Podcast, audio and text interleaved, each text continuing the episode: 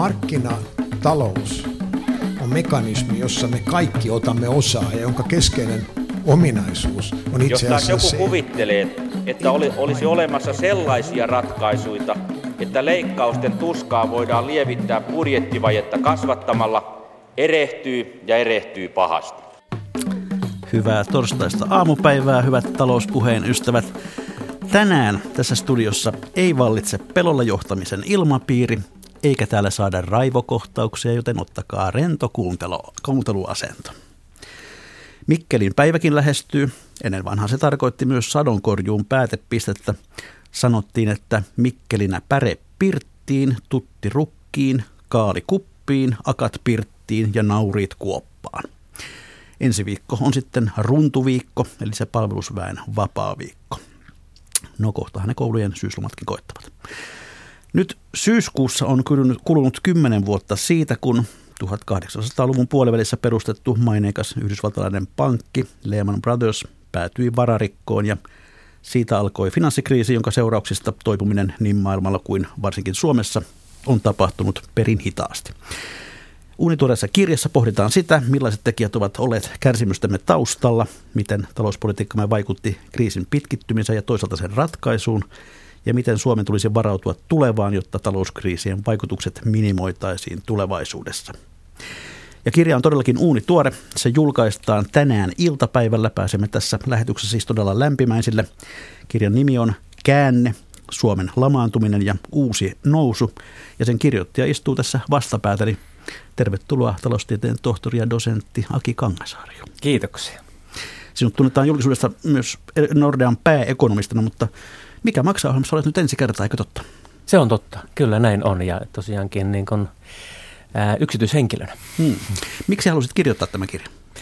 No tuota, mä halusin kirjoittaa tällaisen yhteenvedon näistä vuosista, jolloin toisaalta ollut Norden pääekonomistina, mutta sitä ennen valtion taloudellisen tutkimuskeskuksen ylijohtajana ja professorina. Eli mä olen ollut niin taloutta tutkinut ja taloutta seurannut näinä aikoina, kun maailmassa on myllertänyt monella saralla.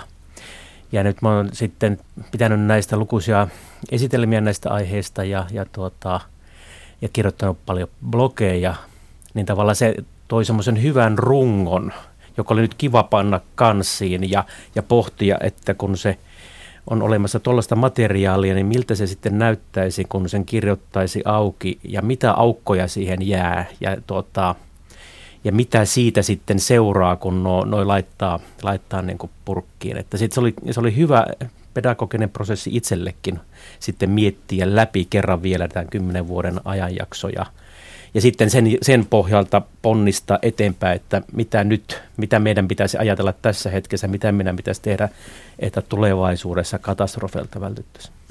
Kenelle kirjoitit? Mä kirjoitin ää, sellaiselle ei-ekonomistille, mutta valistuneelle ihmiselle, joka seuraa aikaa. Se on kiinnostunut kun toisaalta yhteiskunnan kehityksestä, mutta myös talouden kehityksestä. Mutta ei-ekonomistille sillä tavalla yritin koko ajan popularisoida tiedettä. Tässä on, täällä on paljon kyllä viittauksia ää, tieteellisiin artikkeleihin, mutta yritin koko ajan kirjoittaa niin, että tavallinen ihminen ymmärtäisi ja tuota, sitten minä olen tietenkin jäävi sanomaan, että onnistuinko siinä, mutta tuota, parhaani tein. No kyllä tämmöinen hölmempikin toimittaja, siitä jotain, jotain ymmärrä. Kerro, miten sinusta alun perin tuli ekonomisti? No tuota, se onkin hyvä kysymys. Tuota, tässä voisi antaa isosiskolle vähän kredittiä, kun, kun tuota, isosisko oli, oli tuota, me, me siis, mä olen syntynyt Haapavedellä tuolla Pohjois-Pohjanmaan etelä, eteläosissa, joka, joka kutsuu itseään ihmeen hyväksi nykyään. Tosin vaimo, vaimon on tehnyt semmoisen teepaidan, jossa lukee ihmeen syvällä.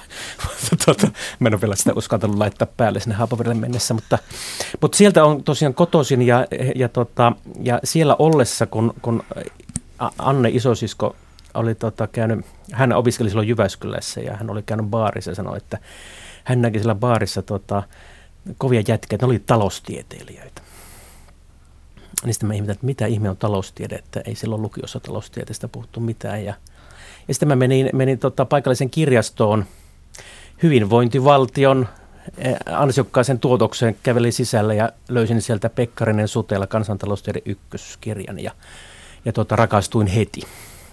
Tämä on jotenkin ollut ollut jotenkin mulle niin kuin todella eh, sillä tavalla läheinen tämä taloustiede alusta asti. Sillä, sillä tavalla minusta tuli ekonomista. No Nordea on pääekonomista, näin sinut aika usein mediassa, TV-uutisissa kommentoimassa talousasioita, mutta mitä tämä pääekonomisti ja tutkimusjohtajan työ muuta pitää sisällään kuin tämä julkisuuden? No tota, se on ennen kaikkea talouden seurantaa. Se on ennen kaikkea niin perillä olemista mahdollisimman monesta asiasta. Että kun mä olin ensin niin kuin, tavallaan niin tiedemies ensimmäiset 15 vuotta työuralta sitä 90-luvun puolesta välistä, jossa tiedemaailmassa keskitytään yhteen asiaan ja pengotaan kaikki kivet ja käännetään kaikki kivet ja tuota, etsitään ratkaisua yhdestä pienestä asiasta, niin tässä – tässä puuhassa nyt sitten ollaan kiinnostuneita ylipäätään kaikesta talouteen liittyvästä, koska ne voi vaikuttaa markkinoihin ja ne voi vaikuttaa tällaisen ison universaalin tavallaan niin pankin asiakkaisiin, niin siksi pitää olla kaikesta kiinnostunut.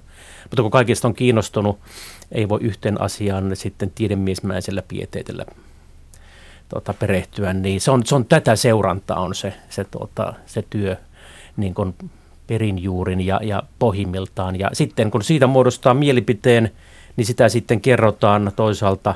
Mä istun, istun siellä Northern Dealing-salissa, jossa on sata muutakin ihmistä, niin sitten puhutaan maailman menosta niin sillä porukalla. Siellä on myyjiä, valuuttamyyjiä, korkosuojamyyjiä ja tuota, erilaisia sijoitustuotteiden myyjiä. Mutta sitten on, pääekonomista homma on myöskin koko pankin ää, kanssa työskentelyä pankin asiakkaiden, eli, eli sitten Mä juttelen näistä asioista pankin muun henkilökunnan kanssa, totta kai asiakkaiden kanssa. Lopulta asiakas on aina se, jonka takia me ollaan olemassa, niin asiakkaillehan näitä asioita niin sitten suomennetaan ja yritetään pohtia asiakkaiden kanssa, että, että mitä nämä tarkoittaa, mitä tarkoittaa esimerkiksi eilinen Fedin koronnosto ja näin päin pois. Mutta sitten siinä on myöskin sitten se pieni häntä, että kun on, on iso pankki ja Suomen suurin yhteisöveronmaksaja, niin silloin myöskin sitten velvollisuus osallistua ja myöskin tota, mahdollisuus osallistua julkisen keskusteluun. Ja se julkinen keskustelu on sitten vaan se pieni häntä siellä, joka heiluu, heiluu sitten, joka ehkä sitten näkyy eniten, mutta että se on siinä mielessä niin pieni, aika pieni osa sitä. No, suuren pankin edustajana, niin oletko jonkinlainen kapitalismin apostoli sitten? No tota, jos viittaa tällä kysymyksellä sellaisen, että, että onko joku mulle sanonut, että mitä pitäisi puhua, että puhun näin, niin, niin sellainen mä en ole, että mulle ei ole koskaan kukaan sanonut, että puhun näin.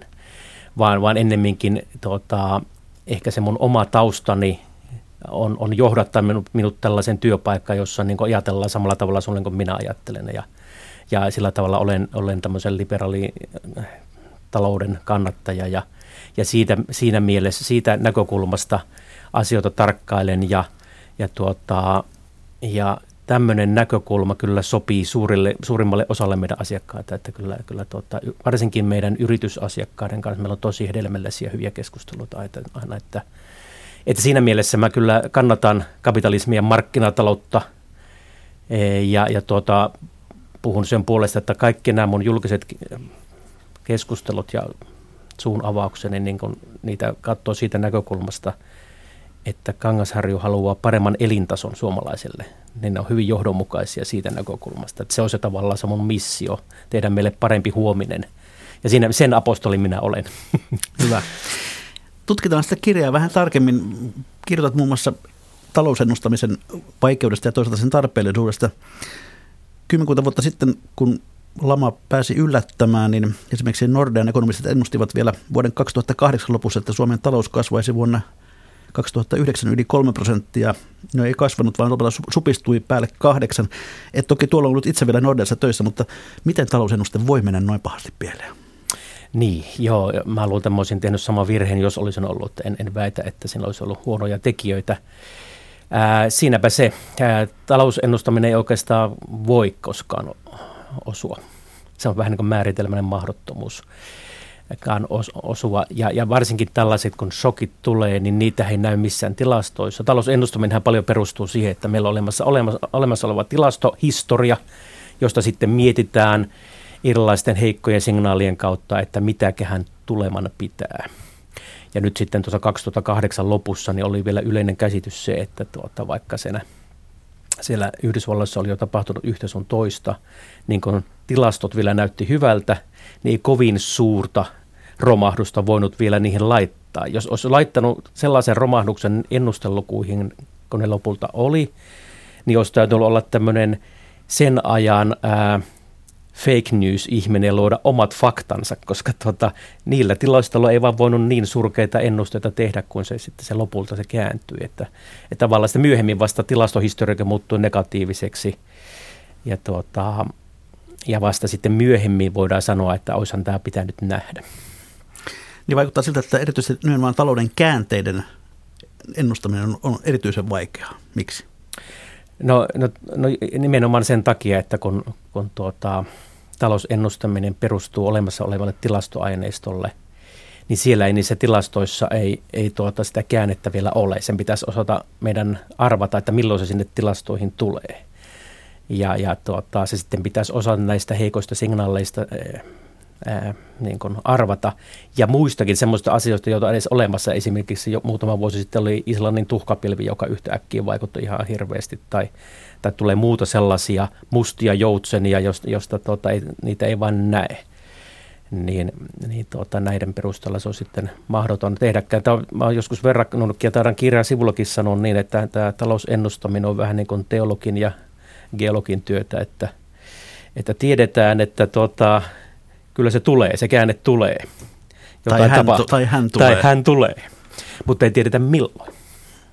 Ja, ja tota, se ei ole vain ekonomistin ongelma, se on kaikkien tulevaisuuden ennustajien ongelma, että, että tota, kyllä se taloustiede on itse asiassa ihan hyvä, hyvä tota, apparaatti. Nämä meidän mallimme ennustaa niin esimerkiksi, että jos, jos tota, omenien hinta nousee, niin miten, käy kysynnälle? Me tiedetään, että silloin ihmisellä on vähän vara, vähemmän varaa ostaa omenia. Se on hyvin, me osataan se ennustaa hyvin. Mutta kun pitäisi ennustaa tulevaa, niin se ei ole oikeastaan sitten enää taloustiedettä, vaan se on tulevaisuuden ennustamista ja siinä me ollaan yhtä surkeita kuin kaikki muutkin tulevaisuuden ennustajat. No mainitsit tuossa on yllättävät mustat joutsenet, mutta voiko sitä ylipäätään arvioida, että mistä tyypillisesti ennustevirheet syntyvät? Joo, kyllä sitä voi pilkkoa, pilkkoa monenkin osaan, että mistä, mistä ne tulee. Ja, ja nämä mustat joutsenet on tietenkin, tietenkin yksi asia. Mutta tota, kyllä siinä niin kuin, ihan niin kuin eh, tällaiselle näkemysvirheellekin tilaa jää, mutta että yksi, yksi sen virheen eh, syy on siinä, että meillä on tosiaan olemassa oleva his, tilastohistoria, jota sitten tilastokeskus, sitten kun tilastokeskuksen oma data tarkentuu, niin joutuu muuttamaan – nyt esimerkiksi tälle syksylle on meidän investointiluvut tulleet paljon huonommaksi kuin mitä me luultiin, ja se nä- nä- vaikuttaa ilman muuta meidän tulevaisuuden näkymiin tästä eteenpäin. Kun historia muuttuu, niin silloin kun kuitenkin ennusteet perustetaan aina, että niille viimeisille tilastopisteille, niin jos se lähtölava muuttuu kovin, niin tietysti ennustekin muuttuu kovin. Se on yksi tekijä. Toinen tekijä on sitten, että sitten tulee näitä väliin näitä semmoisia shokkeja, joita ei vaan vielä tässä hetkessä näe. Me nyt voidaan esimerkiksi miettiä haarukoida mahdollisia kauppasodan vaikutuksia. Mutta sitten voi tulla jotain ihan muutakin. Esimerkiksi me tiedetään, että Kiinassa on velkakupla kasvamassa. Joskus se räjähtää. Mä, tiedän, mä voin sanoa sen sulle varmaksi, mutta että mä en tiedä milloin se tapahtuu. Ja sitten kun se tapahtuu, tulee yllättäen, niin se tulee virhettä meille. Ja sitten se on se kolmas, on se ihan se näkemys, näkemysvirhekin, että kyllä ekonomistikin voi olla joskus väärässä. ja tämä, muistakin jo. T- tämä oli suuri tunnustus. tuota, kerro vielä se, että mitä ideaa on tehdä ennusteita desimaalin tarkkuudella, kun, kun tuota, kuitenkin voi kai sanoa, että desimaalin tarkkuudella ei voi ennustaa tulevaa talouskehitystä. Niin, tuota, sehän on se vanha ekonomisti vitsi, että miksi käytämme desimaaleja. Ja niin vastaus siihen on, on siihen kysymykseen, että vain osoittaaksemme, että ekonomistillakin on huumorintajua. Että eihän siitä niin kuin, siinä niin kuin mitään järkeintä desimaalia käyttääkään, siis siinä mielessä, että se jotenkin olisi tarkka se ennuste. Ää, ennemminkin niitä desimaaleja ää, käytetään sen takia, että se sopii, kun halutaan, kuitenkin kyse on tarinankerronnasta – jos me halutaan sanoa, että talouskasvu nyt kasva, jatkuu, mutta se ei ihan jatku yhtä paljon, niin sitten laita sen tarinan kerronnillisesta syystä pari desimaalia pienempi luku, että voidaan osoittaa, että, että tällaisesta, tätä me tarkoitamme, kun me puhumme, ettei nyt näytäkään ihan yhtä hyvältä. Joskin me ollaan Nordeassa nyt sitten tässä mun aikana päädytty siihen, että me BKT-ennusteita, kun me tehdään, niin me ei enää tehdä niin desimaaleja käytetä ollenkaan, vaan kaikki ennusteluvut, mitä te näette, ne tulee olemaan joko tasaprosentteja tai puolikkaita, että se, sillä tavalla me ollaan niin kuin Esimerkiksi nyt kun syyskuun alussa tehtiin tämän vuoden ennuste, niin vaikka nyt on vähän BKT-data ollut vähän heikompaa tällä alkuvuonna, niin me pidetään tasan kolmea prosenttia ennusteena, ei lähdetty laskemaan sitä 2,8, koska me mietittiin, että lasketaanko kahteen ja puoleen vai pidetäänkö kolmessa. Niin päätettiin nyt pitää sitten kolmessa ja katsotaan, missä data tarkentuu sitten tässä ajan Eli huumori on sitten katoamassa. Puhutaan pari sanaa taloustieteen luonteesta ja sen suhteessa talouspolitiikkaan. Miten sä luonnehtisit taloustiedettä tieteenä? Onko se tiedettä?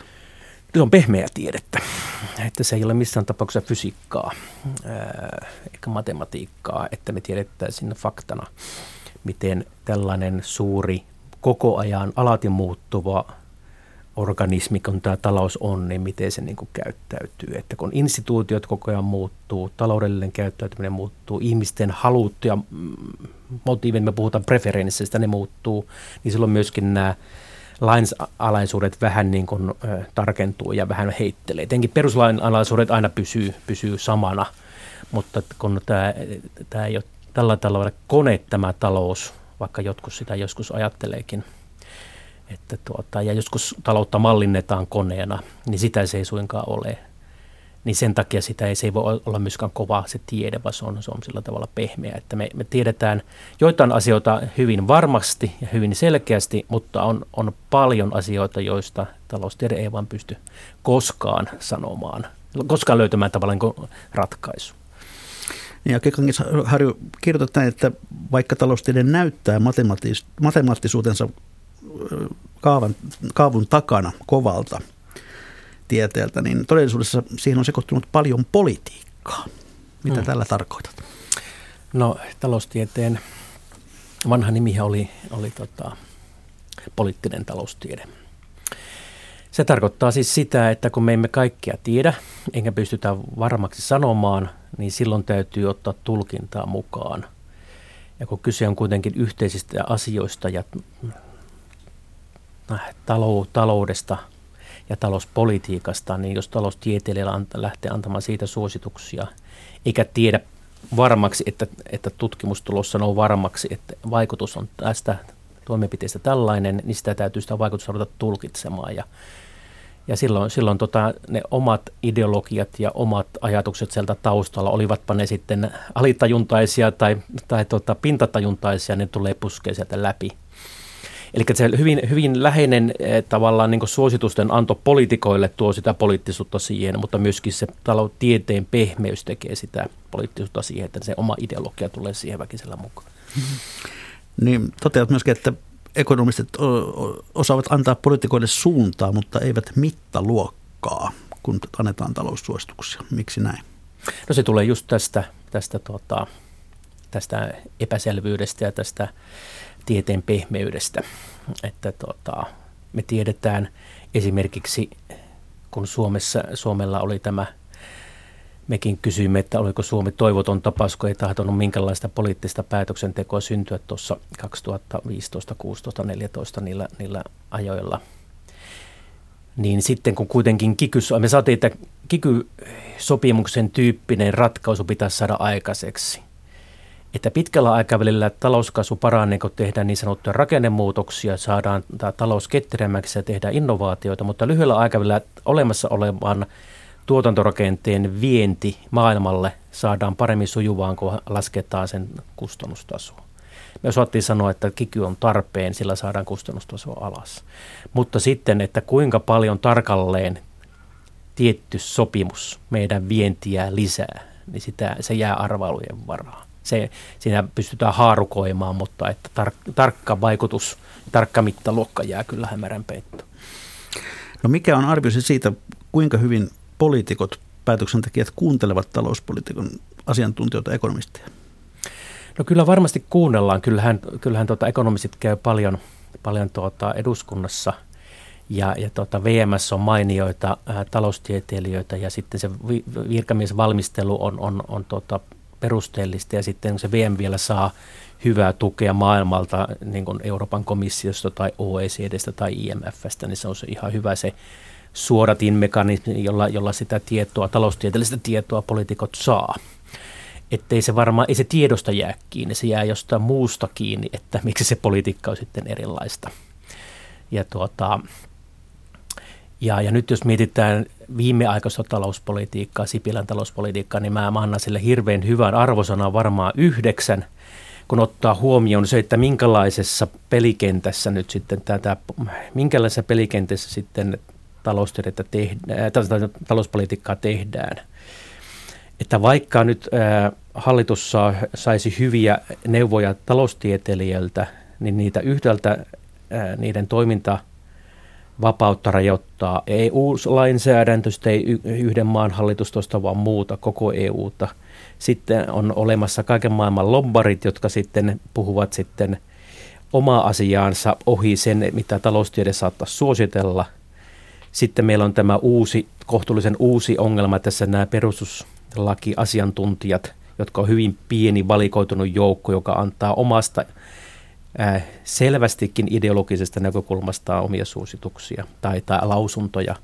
Ja sitten tämä yleinen, äh, yleinen maailman politiikan pirstaloituminen tämän populismin myötä on, on tehnyt tämän poliittisen päätöksenteon vaikeaksi, niin se on hirveän pieni sitten se enää se hallituksen mahdollisuus toimia tässä, vaikka kuinka hyvää ää, neuvoa taloustieteilijät antaisi. Aki Kangasharju käytit tuossa kirjassasi termiä lamaantuminen, kun kuvaat tuota meidän taloutemme, voiko sanoa mustia, mustia vuosia. Ja tämä syöksykierre otti ensiaskeleitaan silloin vajat kymmenkunta vuotta sitten. Nyt taas elämme pitkästä aikaa kasvun aikaa, mutta ennen kuin mennään suoraan tuohon lamaantumisen aikaan, niin, niin väännetään vielä kerran rautalangasta se, että miksi me tarvitsemme talouskasvua? Ää, jos ei ole talouskasvua, meillä ei ole töitä. Ja jos ei ole talouskasvua eikä töitä, niin me, meidän elintaso romahtaa. Meillä ei ole varaa maksaa eläkkeitä, meillä ei ole varaa maksaa terveydenhuoltoa, meillä ei ole varaa maksaa koulutusta – kaikkea tätä tarvitaan. Eli meidän koko tämä nykyinen elämänmuotomme romahtaisi, jos ei talouskasvua olisi. Ja tutkimushan osoittaa, että aina kun talouskasvu hy- hyytyy, niin ihmiset muuttuu ö, suvaitsemattomammaksi. Ö, kaikki pahoinvointi ja toisten kaltoinkohteleminen lisääntyy, kun talouskasvu hyytyy. Eli se, on, se talouskasvu on se, tuo meille sekä aineellista hyvää että myöskin inhimillistä hyvää. Ja sehän näkyy niin kuin monenlaisessa monessa tutkimuksessa ja, ja pitkän aikavälin tarkastelussa, vaikka päivittäiset otsikot ehkä lehdessä antaa välillä toisenkin kuvan. No, miten kommentoit sitä vanhaa hokemaa, jonka mukaan hän, joka rajallisten resurssien maailmassa uskoo rajattomaan kasvuun, on joko hullu tai ekonomisti? Niin, se on sellaistakin, että, että tämmöisen lausunnon antaja ei sellaistakin ole lukenut Pekkarinen eikä Sutela niin edes perusoppikirjaa, että tämä on niin täydellinen väärinkäsitys. Että me, me pystymme talouskasvun rajattomuuteen niin sen takia, kun meillä on tuottavuus. Eli teemme koko ajan fiksummin. Ja tuota, nyt jos me katsotaan, emeritusprofessori Matti Pohjolalla on mahtava tämmöinen kuva, joka on hyvin simppeli, mutta hyvin kertova, kuinka pitkällä aikavälillä niin Suomen kansantalouden työtunnit ovat vähentyneet, mutta silti me olemme tässä viimeisten vuosikymmenen aikana toistakymmentä kertaa rikkaampia kuin, kuin 70-luvulla esimerkiksi kaikki se tulee siitä, kun me tehdään eh, samassa työtunnissa paljon fiksumpia asioita kuin ennen. Ja siitä se hyvinvointi tulee. Ja sieltä muuten tulee myöskin se meidän, meidän koko maapallon pelastus. Me jo Suomessa nähdään se, että että vaikka talouskasvu jatkuu, niin meidän energian käyttömme ei enää kasva, se on kääntynyt laskuun ja, ja meidän esimerkiksi hiilidioksipäästöt on kääntyneet laskuun. Eli olemme saavuttaneet Suomessa niin kutsutun tämmöisen irtikytkennän, jossa hyvinvoinnin ja talouskasvu on, on kytkeytynyt irti ympäristön ja, ja maapallon resurssien käytöstä. Ja nyt meidän täytyy vain odottaa, että teknologia ja hyvinvointi leviää sitten muuallakin maailmaa, että koko maapallo saa, saa saman irtikytkennän riittävän ajoissa aikaiseksi, mutta että kyllä se sieltä se rajaton kasvu tulee. Kyllä, me niin kuin, kyllä minä uskon tällaiseen ää, positiivisen hyvään tulevaisuuteen. No sitten käydään tämän lamaantumisen kimppuun. Kirjoitat, että Suomen taloudella on takanaan upea vuosisata, mutta vaikea vuosikymmen. Jos tätä jotenkin muuttaa luvuiksi, niin, niin mitkä olisivat sellaisia hyviä, hyviä lukuja, jotka tavallaan suhteuttaa tätä kehitystä? No tuota, mä oon tuossa kirjassa piirtänyt sellaisen kuvan, jossa mä oon meidän, siis tyypillisin elintason mittari on BKT-asukasta kohti. Eli vauvasta vaariin, kuinka paljon saamme tota, elintasoa, josta sitten BKT maksetaan verot ja hyvinvointipalvelut ja näin. Niin meidän se romahdus ei ollut kovin, kovin tuota, syvä, vaikka se ensimmäinen vuosi silloin 2009 olikin 8 prosentin laskua, mutta sieltä sitten tota, BKT laski, se pomppasi sitten ylös, mutta se mikä tässä sitten ää, teki tämän elämän kurjaksi oli se, että se BKT-kasvu ei suostunut käynnistymään ja se BKT jäi ja BKT per asukasluku jäi alemmaksi kuin se ennen finanssikriisiä valinnut tilanne, niin tähän vuoteen tänä vuonna 2018 olemme saavuttaneet sen vanhan tason. Ja se on pisin Suomen taloushistorian laskukausi, jolloin me, meillä on jäänyt elintaso, koko kansantalouden elintaso siis, niin tuota, näin pitkäksi aikaa junnaamaan. Ja, ja tuota, se ei tarkoita sitä, että nyt kymmenen vuoden päästä, kun ollaan saavutettu se vanha taso, että nyt olisi niin kuin kuoppa täynnä, koska aina – sen tuottavuuskasvun ansiosta niin elintaso on trendimäisesti parantunut. Että nyt voidaan laskea, että jos tätä lamaantumaa ei olisi ollut, eikä edes finanssikriisiä, siis tavallaan niin olisi vanha meno jatkunut, niin me oltaisiin tällä hetkellä 31 prosenttia rikkaampia kansakuntana. Aivan järisyttävän paljon suurempi luku. Tietenkään mä en tässä sano, että nämä kaikki ongelmat olisi voitu, voitu niin jollain talouspolitiikalla hoitaa pois päiväreistyksestä, mutta se antaa mittaluokkaa, että miten merkittävä aikakausi tämä lamaantuma oli. No miksi Suomi nimenomaan lamaantui? No jos ihan yhdellä sanalla pitäisi sanoa, ää, niin tota, euron takia. Meidän pitäisi eurosta päästä eroon. Mutta tuota, se ei ole tietenkään nyt mahdollista. Mutta nyt jos kertoo vähän sivistymenemmän vastauksen, niin siinä on tietysti monta tekijää. Monta toisaalta onnetonta ää, sarja onnettomuuksia, mutta on myös, myös huonoa talouspolitiikkaa. Mutta että ensin tuli finanssikriisi, sen päälle tuli eurokriisi ja sen päälle tuli vielä tämä öljyn hinnan lasku ja, ja Putinin krimin seikkailut, jotka kaikki peräjälkeen iski Suomen niin kuin – ulkoa päin. Mutta sitten meillä oli myös sisäisiä shokkeja ja kriisejä. Ensin me ollaan viime viikkoina puhuttu Nokia, Nokian historiasta. Meillä tuli Nokian kriisi, jota me ei silloin tajuttu, miten syvä se oli, kun tuli se finanssikriisi päällekkäin. Ne sattui samaan aikaan. Niin sitten se vasta rupesi myöhemmin meille valkenemaan, miten syvä se, se tota, sähköteknisen alan kriisi oli. Mutta se, mikä me nähtiin jo silloin, oli metsäsektorin kriisi. Ja tuota, tavallaan, kun tälläkin hetkellä sellu on se, mitä me eniten maailmalle viedään, kun se sektori on kriisissä, niin se ilman muuta vaikuttaa meidän hyvinvointiin. Niin meillä on näitä toimialojen kriisejä, jotka tuli samaan aikaan, kun nämä ulkoiset sokit paino päälle. Ja, ja, ja niihin olisi pitänyt pystyä nyt sitten reagoimaan. Ja kumpa se markka olisi ollut, niin se olisi markka devalvoitunut, että olisi ollut tämä, tämä kaikki tuska paljon nopeammin ohi.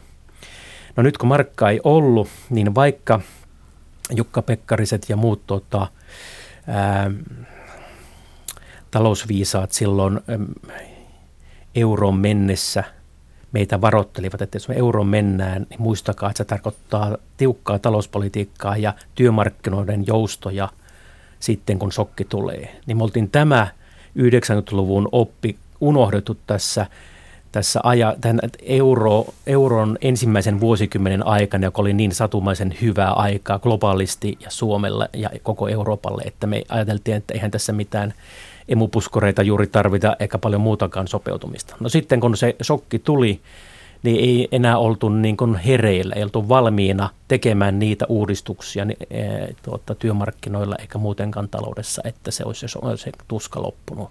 Ja tähän me lamaannuttiin – ja tämä olisi sitten se tavallaan se perimmäinen syy, tämä kykenemättömyys reagoida ilman, kun sitä markkaa ei enää ollut, niin kykenemättömyys uudessa tilanteessa reagoida, niin oli se, se syy.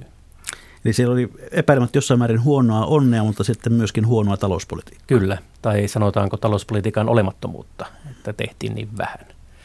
Kyllä me jotain tehtiin, mutta, mutta tuota, no vanhaisen hallitus oli vain tätä palokuntapolitiikkaa. No sitten eh, Kataisen hallituksella olisi pitänyt heti 2011 osata tehdä jo uudistuksia, mutta se hallitus ei kykene. Yhden, yhden hyvän tempun se teki, se laski yhteisöveroa, jota sitäkin kritisoitiin, mutta nyt se, nyt se tuottaa hedelmää se yhteisöveron lasku. Mutta nyt sitten Sipilän hallitus on tehnyt aivan, aivan niin kuin eri tavalla näitä uudistuksia ja, ja monin surettaa se että nykyisen hallituksen haukkuminen tuolla, tuolla julkisuudessa, kun, kun laittaa sen tähän perspektiiviin, josta me nyt puhutaan, niin, niin Sipilän hallitus on ollut hyvin onnistunut. Niin, sitä sanotaan, että talouspolitiikka on aina väärää politiikkaa, ainakin jonkun näkökulmasta. Mutta tuota, kävikö tässä myös sitten niin, että AY-liike aikanaan hyväksyi devalvaatiot, vaikka se tarkoitti käytännössä ostovoiman supistumista, eräänlaista, jopa niin kuin eräänlaista palkanalennusta. Kyllä. Mutta nyt kun se palkanalennus pitäisi tehdä konkreettisesti tai ainakin palkka, palkkatason jäädytys, niin tämä ei sitten menekään läpi. Juuri näin. Tästä on kyse, koska efektiivisesti on kyse samasta asiasta, mutta sitten kun se pitäisi tehdä niin sanottuihin nimellispalkkoihin, eli niin konkreettisiin palkkoihin, niin sitten se ei käykään. No millä tämä ymmärrys saadaan perille? Ähm, siinäpä se. Kyse on vähän siitä asiasta, että miten me saadaan ylipäätään, niin kuin sanoit juuri, että talouspolitiikka on aina väärää jonkun näkökulmasta, niin y- ytimessähän tässä nyt on – saada semmoisen yhdessä tekemisen meininki, että ne ihmiset, jotka tajuavat, että lyhyellä aikavälillä tämä politiikka tarkoittaa minun etujen heikennystä, niin yleensähän kun ihmiset tajuaa, että nyt minun etuni heikkenevät, niin ne eivät suostu ymmärtämään sitä uudistusta. Ne sanovat, että tämä on huono uudistus, emme ymmärrä sitä, vaikka ne tosi hyvin sen ymmärtävät, kun ne tietävät, että omat edut vähenee. Eli meidän pitäisi saada se luottamuksen ilmapiiri takaisin tähän yhteiskuntaan niin, että, että ymmärrettäisiin se, että, että talouspolitiikka kriisiaikana on aina kipeää, niin sen pitäisi sitten riittää se usko, usko siihen, että sitten kun se hyvä aika koittaa, niin sitten se on kaikille meille hyväksi, vaikka se nyt tekee kipeää. No nyt olemme kasvun vuosissa jälleen kiinni. Mitkä tekijät lopulta sitten nostivat Suomen kasvun tielle? No totta, kyllä se, siinä oli paljon hyvää onnea. Ja totta, mä yhdessä, yksi tämmöinen suurin tekijä on Kiina – joka on noussut maailman, maailman niin kuin, tota, tällaiseksi suunnan näyttäjäksi. Kiinassahan meinasi tulla ihan kunnon tota, konkurs silloin 2015. Valuuttapako alkoi, pääomapako alkoi ja, tuota, ja talouskasvu hidastui merkittävästi ja, ja se oli yksi näistä vielä näitä viime, viimeisiä näitä sen Venäjän sokin jälkeen näitä, joka meidänkin vientiin vaikutti. Mulla 15 vielä. Mutta sitten sitten tuota, Kiina rupesi hurjasti elvyttämään sekä rahapoliittisesti elvyttämään, eri lisäämään sitä velkaantumistaan, mutta myöskin finanssipoliittisesti elvyttämään, eli rakentamaan julkisella varoilla infraa ja, ja asuntoja. Ja se sai aikaan niin kuin, äh, paljon tuontia Kiinaan, ja se sai aikaan maailmankauppaa, ja se sai aikaan semmoisen hyvän, hyvän kierteen, joka yhdessä sitten sen, ajan, sen kanssa, että koko maailmantalous alkoi olla jo aika kaukana niistä finanssikriisin shokeista, niin se alkoi se, se tota, kamalin pelko häilyä ja alettiin uskaltaa jo investoida ja alettiin uskaltaa taas niin ottaa riskiä ja se sitten rupesi leviämään hyvänä fiiliksenä koko globaalin talouteen ja meillä oli vähän aikaa se tilanne, että kaikki OECD-maat kasvoi. Meillä oli hyvin synkronoitu, sy- historiallisen synkronoitu nopea nousu siinä vuonna 16 ja se meidät veti. Se näkyy meidän viennissä hurjana nousuna. Ää, tuota, ja, ja se oli se meidän ää, muuta isoin syy. No sitä tietenkin sitten auttoi se Sipilän talous, hallituksen talouspolitiikka ja, ja edelliset äm, kurinalaiset palkkakierrokset tässä 2010-luvulla, jotka olisi pitänyt olla niin kuin vieläkin kurinalaisempia, mutta ne vähän auttoi ja sitten kiky auttoi myös ja meillä oli se kilpailukyky, hintakilpailukyky sitten vähän parantunut, mutta ennen kaikkea kun se massiivinen kysyntä alkoi, niin se, se meidän tota, veti. Ja samalla kun rupesi optimismi leviämään, niin se, se sai aikaan myös nämä meidän investointien käy, käynnistymisen. Ja sekä investoinnit että vienti sitten meidät käänsi. Olisiko tästä selvitty ilman kikyä? Öö, kyllä. Kyllä Suomen talous olisi kääntynyt kasvuun ilman kikyä, mutta tuota, kyllä, kyllä ei ehkä välttämättä kasveta ihan niin nopeasti nyt ilman, koska se kiky loi myös luottamusta elinkeinoelämän toimijoihin ja investointeja uskallettiin käynnistää, kun huomattiin, että, talo, että hallitus on toimintakykyinen. Niin, niin se, se kasvu ei olisi ollut niin nopeaa, mutta se olisi ilman muuta käynnistynyt.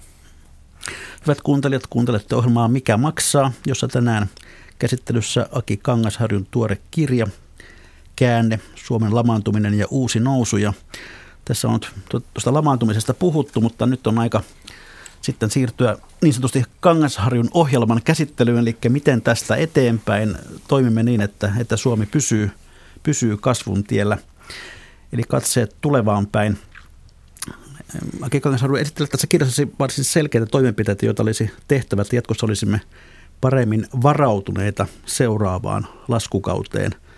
Aloitetaan työmarkkinoilta. Millaisia uudistuksia kaipaat sinne?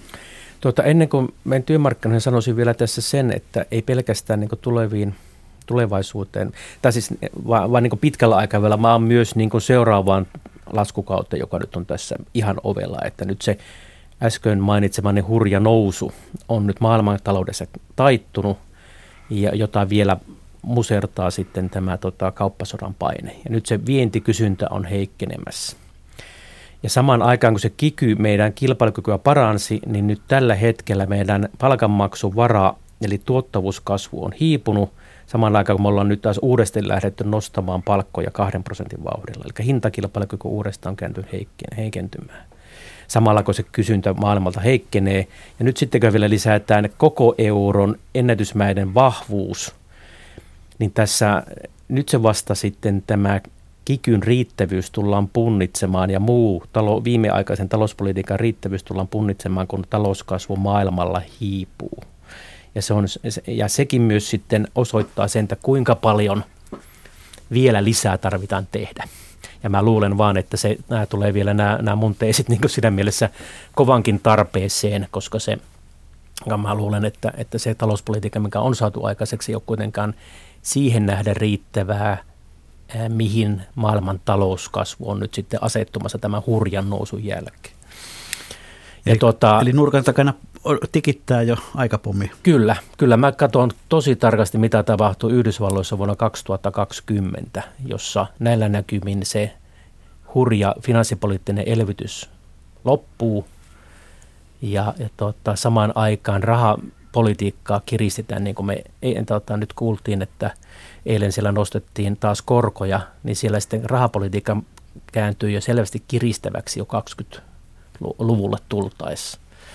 Niin siellä ei tarvitse kovin suurta tota, hikkaa tulla sen systeemiin, niin me, me nähdään merkittävä talouskasvu hidastuminen vuonna 2020. Ja sitten mä vaan pelkään, että jos me, ei, me uudistukset jätetään tähän, niin me joudutaan nopeasti miettimään uutta kikyä 20-luvulla. Siinä voi käydä niinkin.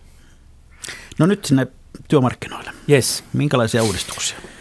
Työmarkkinat, tietenkin kun työmarkkinat on ja, ja tavat työ on, on kaksi kolmannesta koko hyvinvoinnissa, eli BKTstä, niin ilman muuta sitten nämä, nämä mun uudistuksetkin niin, niin keskittyy näihin työmarkkinoiden uudistuksiin ja, ja siihen lisää vielä tämän näkymän siitä, että, että meidän työikäinen väki vähenee – niin me tarvitaan kyllä sitten radikaaleja uudistuksia. Mun suosikki on, on, on joustavuuden lisääminen. Jos mä sanon, että se on tämä markasta luopuminen, se, se meidän ongelmien niin tuota, ää, tämä alkulähde, niin nyt meidän pitäisi tehdä, me, mä en suosittele, että me palattaisiin markkaa, vaan me suosittelisin, että me tehtäisiin työmarkkinoille joustav, joustoja niin, että me voisi, se olisi se, se, olisi se meidän devalvaatio tästä eteenpäin esimerkiksi kriisilausekkeita, joita nyt on marginaalisesti, minimaalisesti nyt lisätty, niin niitä pitäisi ilman muuta lisätä paljon enemmän, että kun seuraava,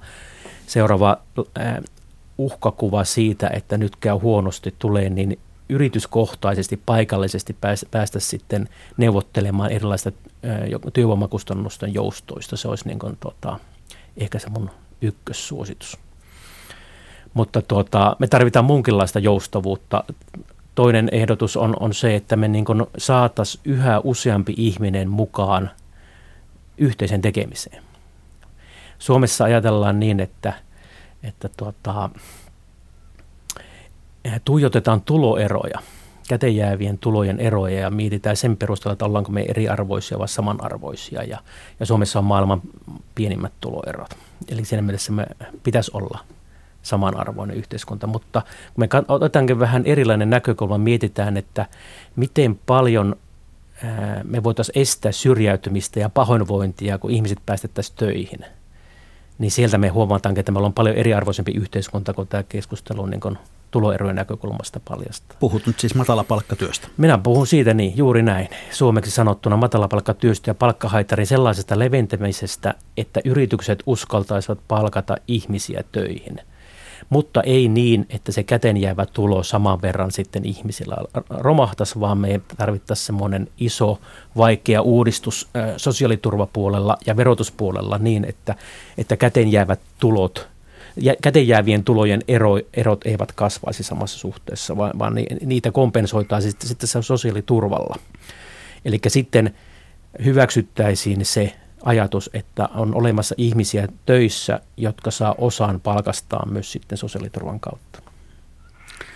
No tuota, käykö siinä niin, että sitten tietty ihmisjoukko on pysyvästi matalapalkka-ihmisiä? Ei, vaan se, se tuota, ää, sieltä tietenkin voi sitten nousta muihin hommiin. Niin kuin ihmisellä on työura ja tuota, normaalisti käy niin, ja, var, ja varsinkin tulevaisuudessa käy yhä enemmän niin, että kun maailma muuttuu teknologisen myllerryksen myötä yhä nopeammin, niin, niin ihmisillä on, ihmiset vaihtelee työpaikkoja erilaisia ja, ja urakierto on ennenkin, ennen ollut mahdollista, se on myös tulevaisuudessa mahdollista ja, ja silloin voi olla jossain vaiheessa matalapalkkatöissä, mutta sieltä on mahdollisuus sitten ki, kivuta ylöspäin, koska on enemmän töitä kaikilla, on enemmän vaihtoehtoja – niin silloin on myös helpompi löytää myös itselleen taas seuraava työpaikka, kun on ylipäätään vaihtoehtoja olemassa. Hypätään sitten elinkeinoelämän puolelle. Vienti on meille elintärkeää. Mitä sen vahvistamiseksi pitäisi tehdä elinkeinoelämässä?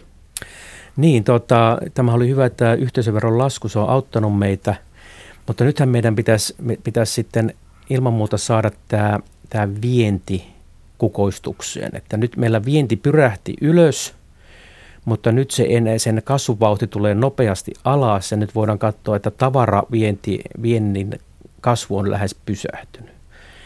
Ja, ja tuota, no jotkut sanoo, että no eihän me, eihän me tarvita enemmän vientiä, kun viennin tehtävä on vain rahoittaa tuonti.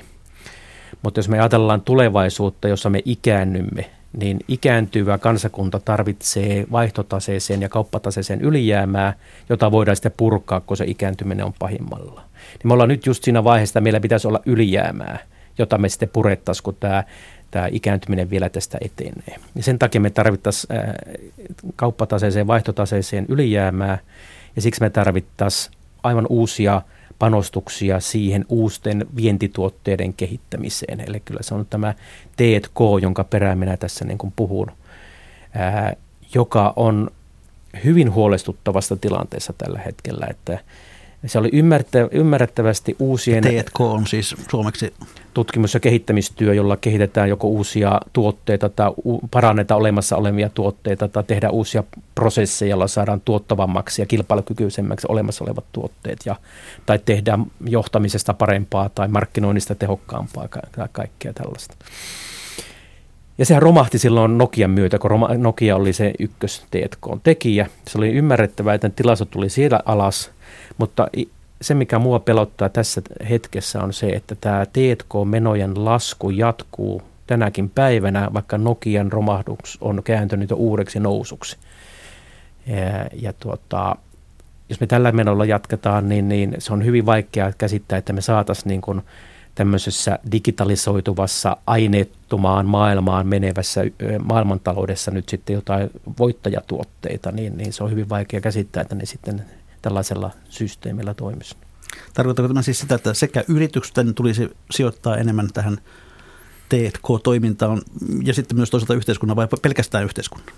Se tarkoittaa tietenkin molempia, mutta että kun T&K-toiminnassa on erityisen suuret niin sanotut tällaiset niin kuin yhteiskunnalliset tuotot, ää, niin kuin ekonomistit sitä sanotaan, eli, eli ulkoisvaikutukset, eli se, sellaiset, että kun yksi yritys ää, tekee T&Kta, niin ne hyödyt valuu naapureille. Ja sen takia yksi yritys tekee vähemmän kuin olisi optimaalista yhteiskunnan takia, kun se, ajattelee, että tämä on tullut mulle niin kalliiksi, kun naapurit varastaa mun idean. Sen, sen takia me tarvittaisiin yhteiskunnallista tukea tähän, että yritykset uskaltaisi tehdä tätä ja tulisi tehneeksi enemmän kuin ne nyt tekee. Ja nämä yhteiskunnalliset tuotot ihan valtaisia tutkimusten mukaan, niistä on maailmalla tutkittu, tutkittu paljon. Ja, ja sen, sen takia tähän pitäisi saada yhteiskunta näihin talkoisiin uudella tavalla mukaan, että, että se yritykset uskaltaisivat tehdä sitä omaakin panosta. No tuota niin, otat myös varsin voimakkaasti kantaa asunto, aluepolitiikkaan. Sä tulee esität kahdeksan keskuksen Suomea. Mitä tarkoitat sillä? No mä tarkoitan sillä sitä, että Suomihan tulee jälkijunassa tässä tuota yhdys, yhdyskuntarakenteessa. Että me ollaan, ollaan edelleen, me ollaan pieni kansa, mutta me, me asutaan hyvin pienissä kunnissa ja hyvin pienissä kaupungeissa, että keskimääräisen kunnan koko on joku 2-3 tuhatta asukasta, no niin kuin mediaanin mielessä. Eli me menetetään hirvittävästi tällaisia tällaisia hyötyjä, jotka on modernissa taloudessa koko ajan vaan voimakkaampia, eli agglomeraatiohyötyjä, eli siitä, niitä hyötyjä, jotka firmat hyötyy, kun työntekijät ovat lähellä, lähellä, että se työmarkkina toimii, tai toiset yritykset on lähellä, niin se on se, se alihankintaketju on helpompi rakentaa, tai että ne ideat ne toisten esimerkiksi T&K-ideat sitten helpommin leviää ja hyvät käytännöt leviää sitä maantieteellisesti lähe, lähekkäin paljon nopeammin kuin muuten. Ja, ja kaikkia tällaisia etuja sitten menetetään, kun me asutaan tällä, tällä, tällä rivotellen pienissä paikoissa. Ja, ja sen takia, ja, ja tähän kun liittää vielä sen viimeaikaisen ää, työmarkkinoiden piirteen, jossa havaitaan, että meillä on tämä työmarkkinoiden dynamiikka vaikeutunut etenkin kaupungeissa. Eli meillä on kaupungeissa lisääntynyt sekä työttömät että avoimet työpaikat enemmän kuin maaseudulla, joka osoittaa sen, että jolla, jos jollain tavalla meidän nämä kaupunkien eh, työmarkkinat ei toimi niin, kuin, niin hyvin kuin, kuin pitäisi, niin sen takia meidän pitäisi saada uudenlaista elinkeinopolitiikkaa alueellisesti, että saataisiin edes nämä tuota, suurimmat kaupungit hyvin toimimaan – ja miksi, miksi silloin, tota, miksi vain muutamat kaupungit, niin se suositus perustuu siihen, että kun se koko ajan mennään tosiaan korkeamman teknologian ää, digitalisoituvaan maailmaan, jossa työpaikat ylipäätään keskittyy niin kuin korkean teknologian aloille, niin on ne yliopistopaikkakunnat silloin, josta niitä korkean teknologian osia, osaajia syntyy, niin silloin meidän pitäisi huolehtia ennen kaikkea nämä yliopistopaikkakunnat, että ne toimisi. Eli suomeksi pitäisi siis luopua tästä koko Suomi asuttuna ajatuksesta. Kyllä, ja siitähän me tietenkin ollaan jo siinä mielessä luovuttukin, että ollaan sitä ver- silmäkokoa tässä verkossa kasvatettu koko ajan, ja että ei meillä tietenkään semmoista, semmoista 60-luvun ää, koko Suomi asuttuna politiikkaa enää olekaan, mutta, että, mutta niin, siitä on vielä kyllä, kyllä selvästi niin kuin häntiä jäljellä, että me, me tuota, mehän tänä päivänä kyllä ää, tuemme ää, valtionosuusjärjestelmällä vielä todella paljon maaseudulla asumista. Että, että valtiontalouden tutkimuskeskus, entiset kollegat siellä on tehneet semmoisen tutkimuksen, että, että tota, itä- ja pohjoissuomalainen perhe saa 4000 euroa vuodessa yhdyskunnalla tukea siihen, että ne asuvat Pohjois-Suomessa eivätkä muuta Helsinkiin. Aika väistämättömältähän tuo muuttoliike näyttää eilen sattumalta näin Etelä-Savon väestötilaston tämän vuoden kahdeksalta ensimmäiseltä kuukaudelta koko Etelä-Savon alueelta lähes 2000 ihmistä vähemmän kuin vuoden alussa. Yksi ainoa kunta, jossa väkimäärä oli lisääntynyt yhdellä. Joo, kyllä.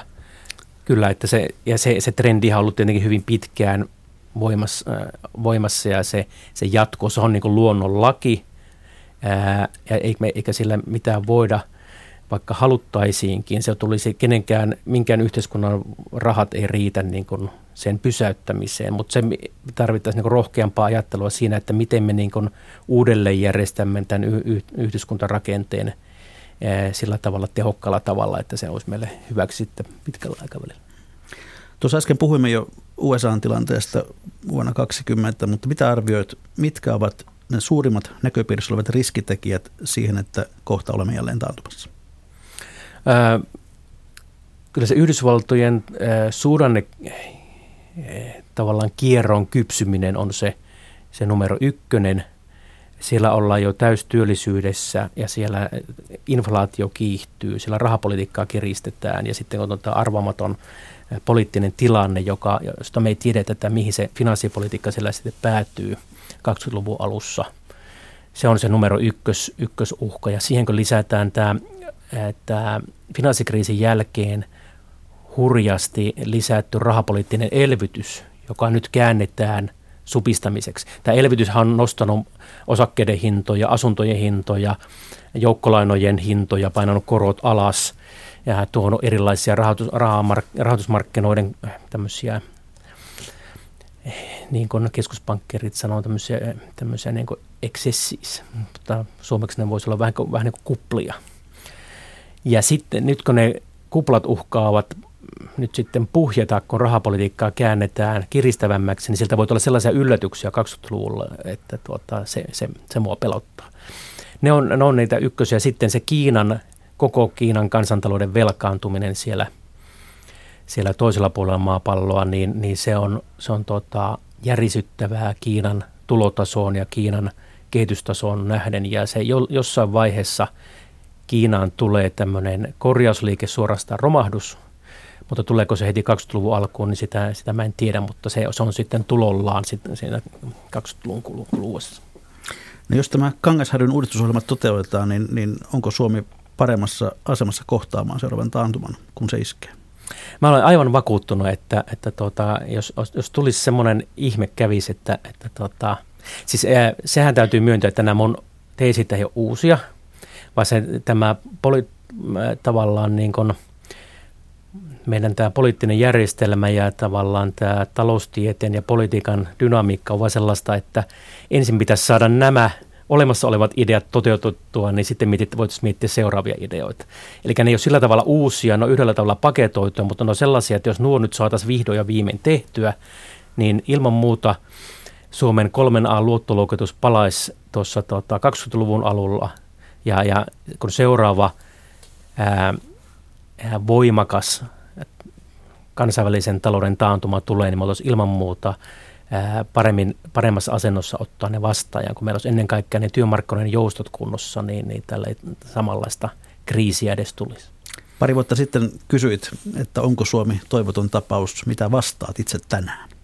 Suomi ei ole missään tapauksessa toivoton tapaus. Että se näytti tosi pahalta se tilanne silloin 15, 16, 14 niinä vuosina. Mitä ei oikein saatu valmiiksi – nyt mä uskon, että Suomelle käy hyvin. Suomi on, on tota, selvästi osoittanut, että se, tota, uudistukset ovat käynnistyneet, jotka nyt vaan jatkettaisiin näitä, niin tässä kävisi hyvin.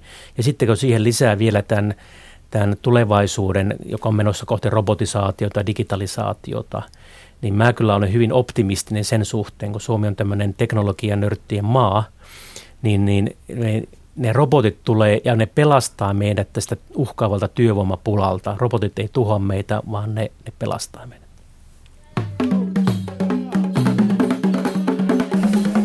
Ja näin, hyvät kuuntelijat, olemme sitten jälleen sillä kohtaa lähetystä, että on legendaaristen viikon talousvinkkien ja talousviisausten aika. Aki Hangasharju, minkälaisen talousvinkin tai viisaudet haluat kuuntelijoiden kanssa jakaa? Mun isä vainaa sanoo aina, että, että muista poika nukkua, niin mä sanon sen siltä pohjalta, että tuota, muista nukkua, se on kun laittaisi rahapankkiin. Nukkuminen kannattaa aina. Yes.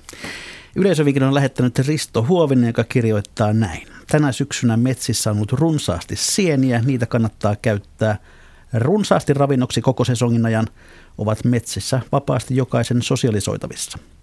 Niitä kannattaa myös pakastaa, niin on hyvää ja ilmasta syötävää koko talven ajaksi. Kiitoksia Aki Kangasharju. Hyvää Kiitos. matkaa kirjan tiedotus- julkistamistilaisuuteen parin tunnin päästä. Ja ensi viikolla tämä ohjelma menee täysin metsään. Eli mikä maksaa, sitä ihmetellään jälleen viikon kuluttua.